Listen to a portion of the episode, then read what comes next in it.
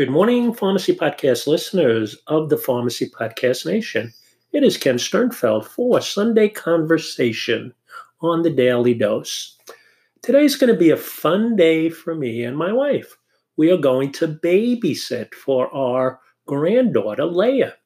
Uh, my daughter, Emily, and Aaron are going to a wedding. So, good news for us A, we're not going, uh, but we get a chance to spend the day in the evening with our beautiful granddaughter, Leia Brooke, and one of three wonderful, beautiful grandchildren that we have. So we are living the dream of spending time with the next generation of our family and just just wonderful day where she lights up the room uh, when she's there and we're there with her. It always gets me thinking about when I have the opportunity to be with the next generation, whether it's my family or whether it's the students who we mentor, or whether it's just anyone I come in contact with who's younger than me, which is just about almost everybody that I meet. So I was thinking about as I look out into my world about what I want to do when I grow up, how I want to advance, and what I want, even at this advanced stage of my life. I really want to be a part of helping people explore their dreams and helping people reach their um, aspirations in life or in their career, which is what makes what we do at RxVIP so fulfilling for me. It's not a business, it's a passion.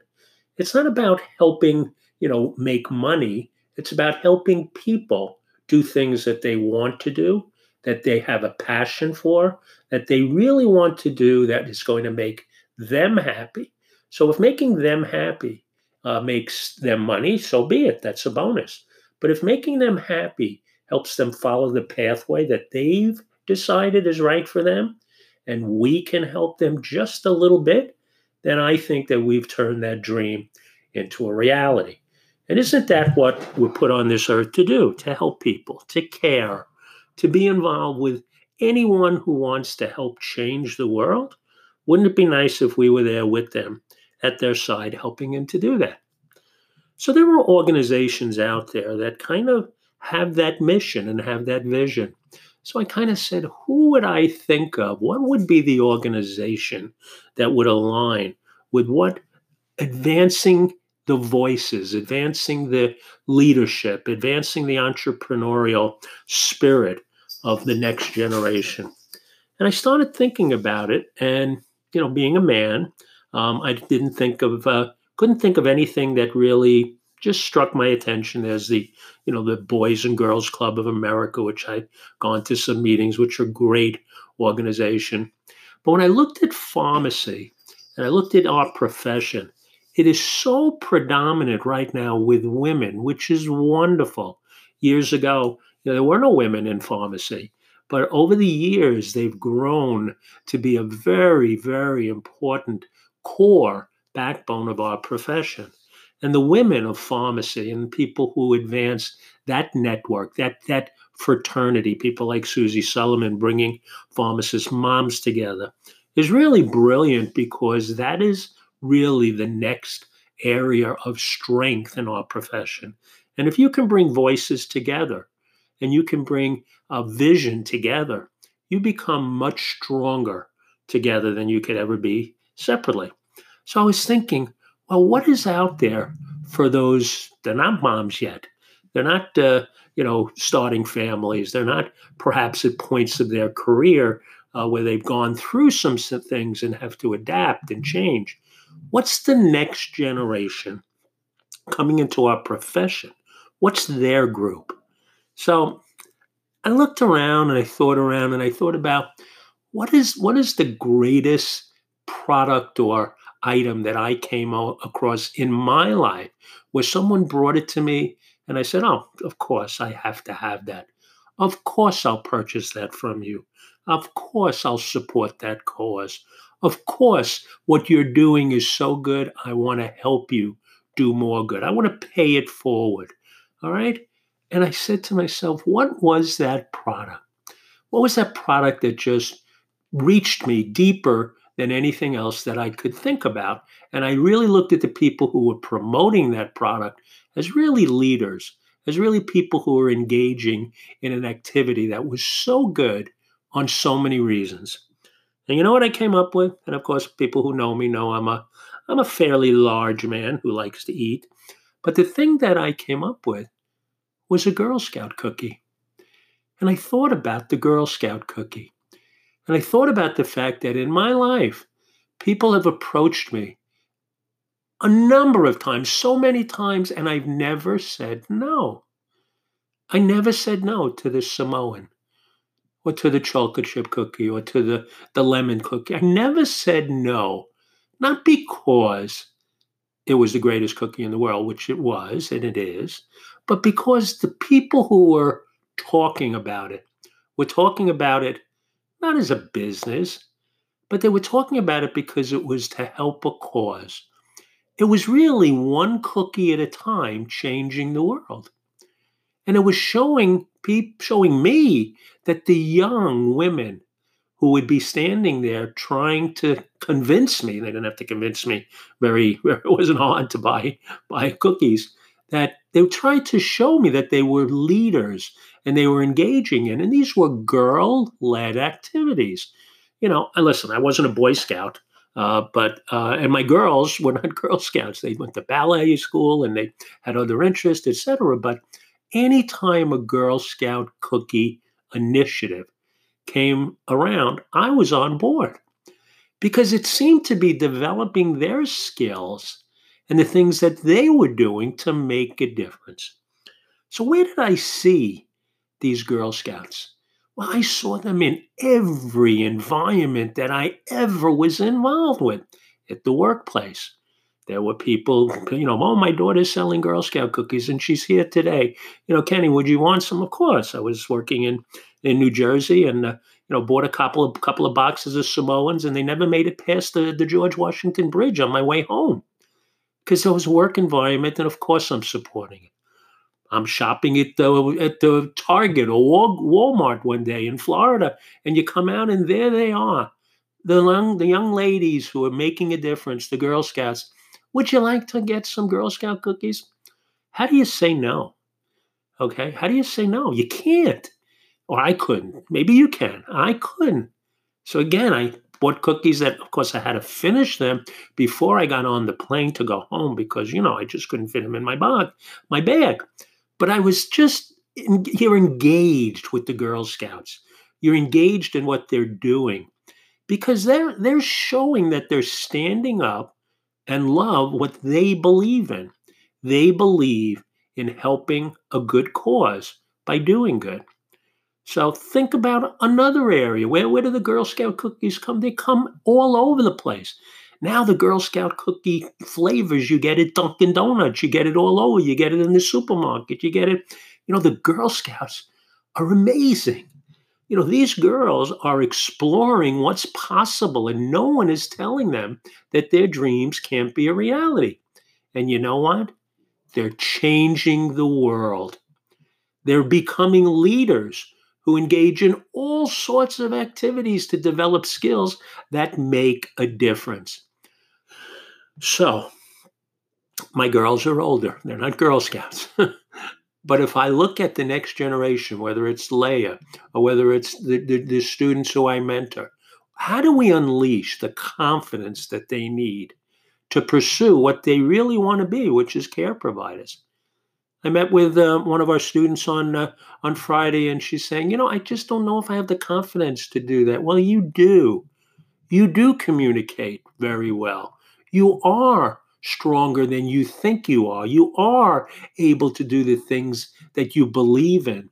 So, as a mentor, as a guide, as a coach, as a precept, a precept it doesn't even it doesn't even come close to to defining what we do and what we can do as change makers to help students become professionals, become providers, become you know go getters, become entrepreneurials, become the things that they want to do next.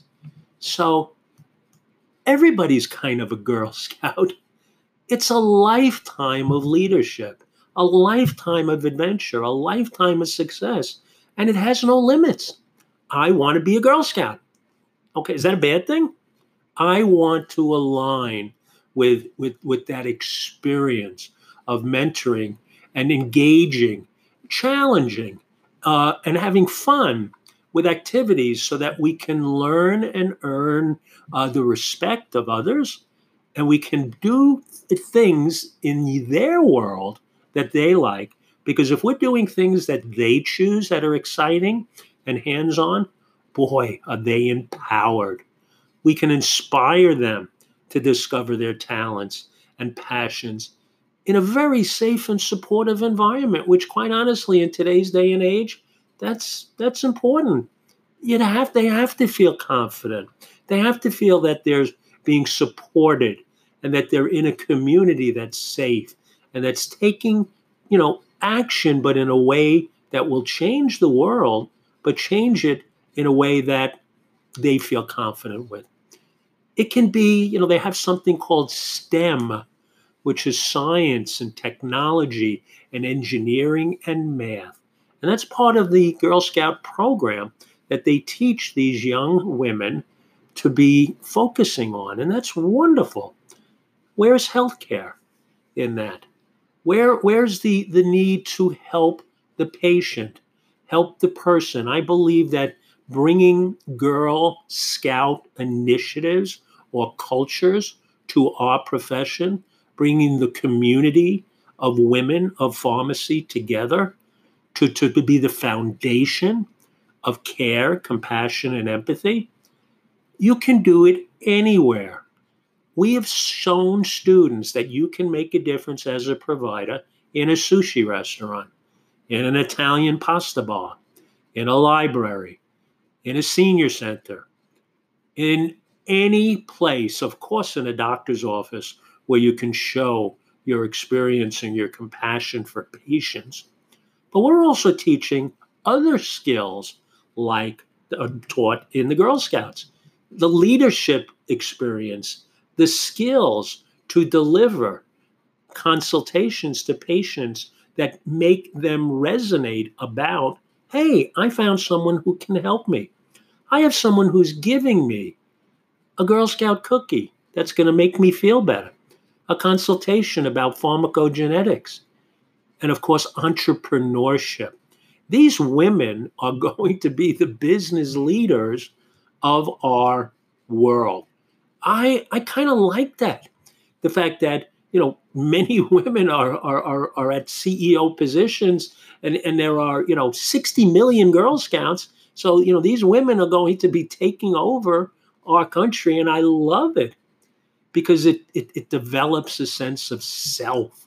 Does the Girl Scouts feel good about themselves? I have a friend in Florida whose daughter um, embraces the Girl Scout concept and became the number one salesperson. And it's not sales, that's the wrong word.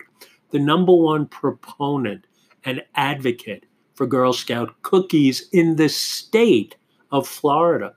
Sold more Girl Scout cookies than anybody. Found more people to help the cause than anybody. A call out for Annalie.